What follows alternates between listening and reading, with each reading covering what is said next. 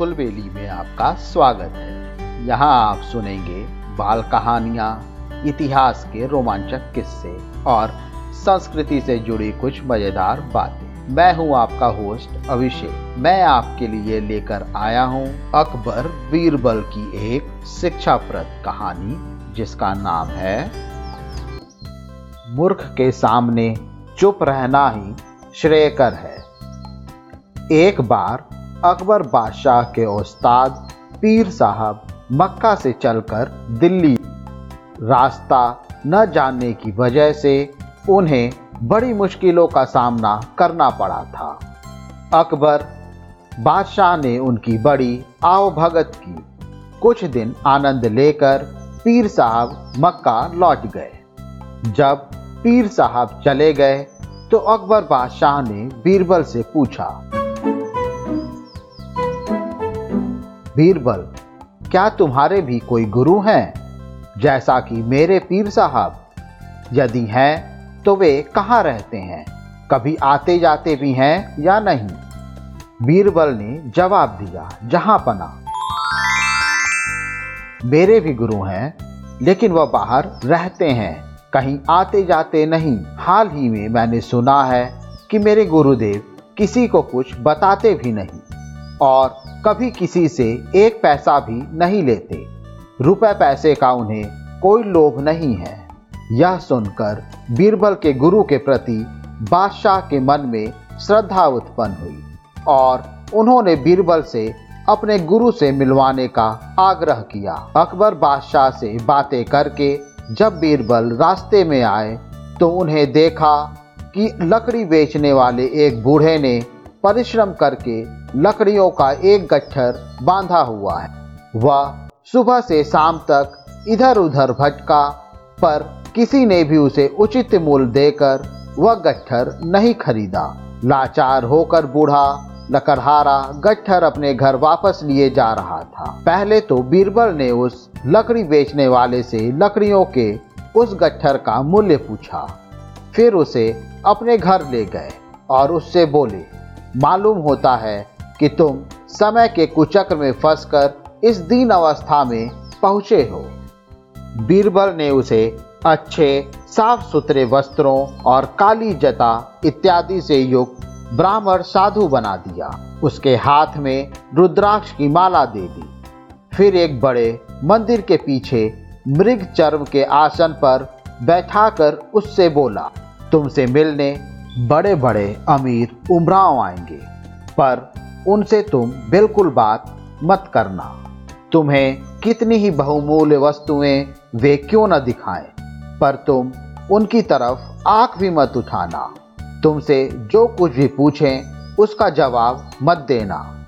बस अपने ध्यान में रहना और सिर्फ़ माला फेरते रहना। ध्यान रहे, यदि इसके अलावा तुमने कोई भी हरकत की तो तुम्हारी खैर नहीं, क्योंकि मैं तुम्हारी हरकतों को देखता रहूँगा। बूढ़े लकड़हारे ने बीरबल की बातों को स्वीकार कर लिया।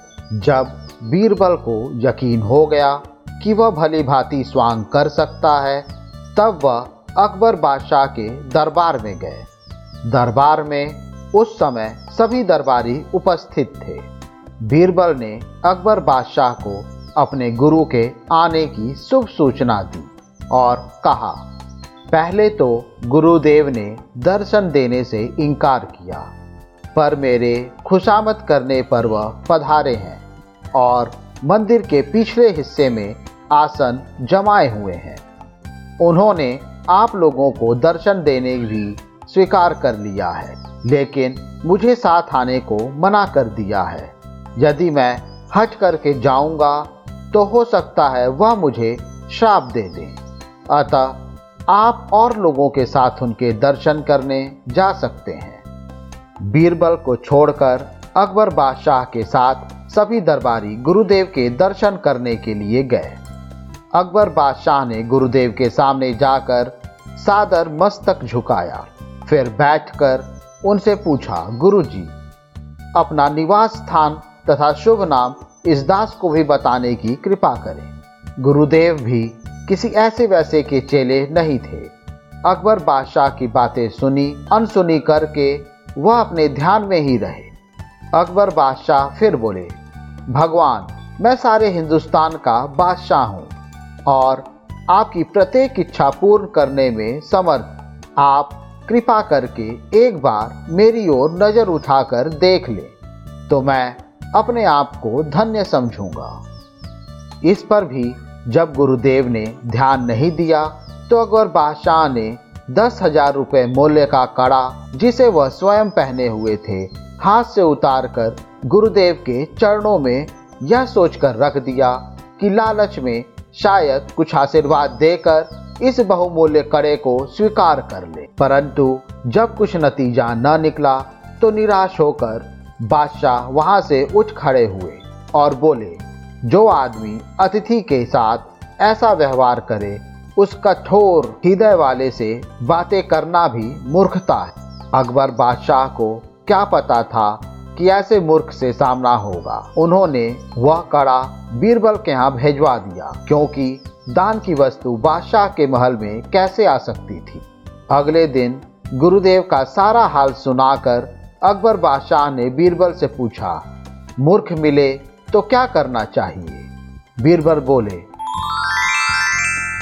उस समय चुप रहना ही अच्छा है। बीरबल के इस जवाब से अकबर बादशाह की रही सही मर्यादा पर भी पानी पड़ गया। उनका विचार था कि ऐसी बातें कहकर वह बीरबल के गुरु को मूर्ख साबित करेंगे, पर उल्टे खुद मूर्ख बन गए। अकबर बादशाह को चुप देखकर बीरबल बोले, जब मैंने पहले ही उनका स्वभाव आपको बता दिया था कि उन्हें रुपए पैसे का लालच नहीं है।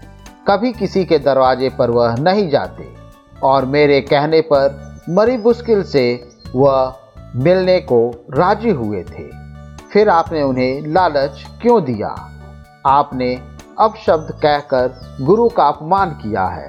आपको धन दौलत का घमंड है, इसलिए वह आपसे नहीं बोले।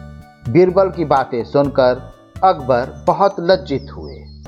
मुझे उम्मीद है आपको ये कहानी पसंद आई होगी। ऐसी ही और कहानी सुनने के लिए हमारे चैनल को लाइक और सब्सक्राइब करें। इस कहानी को ज़्यादा से ज़्यादा शेयर करें। जल्द ही मिलते हैं एक और नई कहानी या किस्से के साथ। तब तक के लिए धन्यवाद।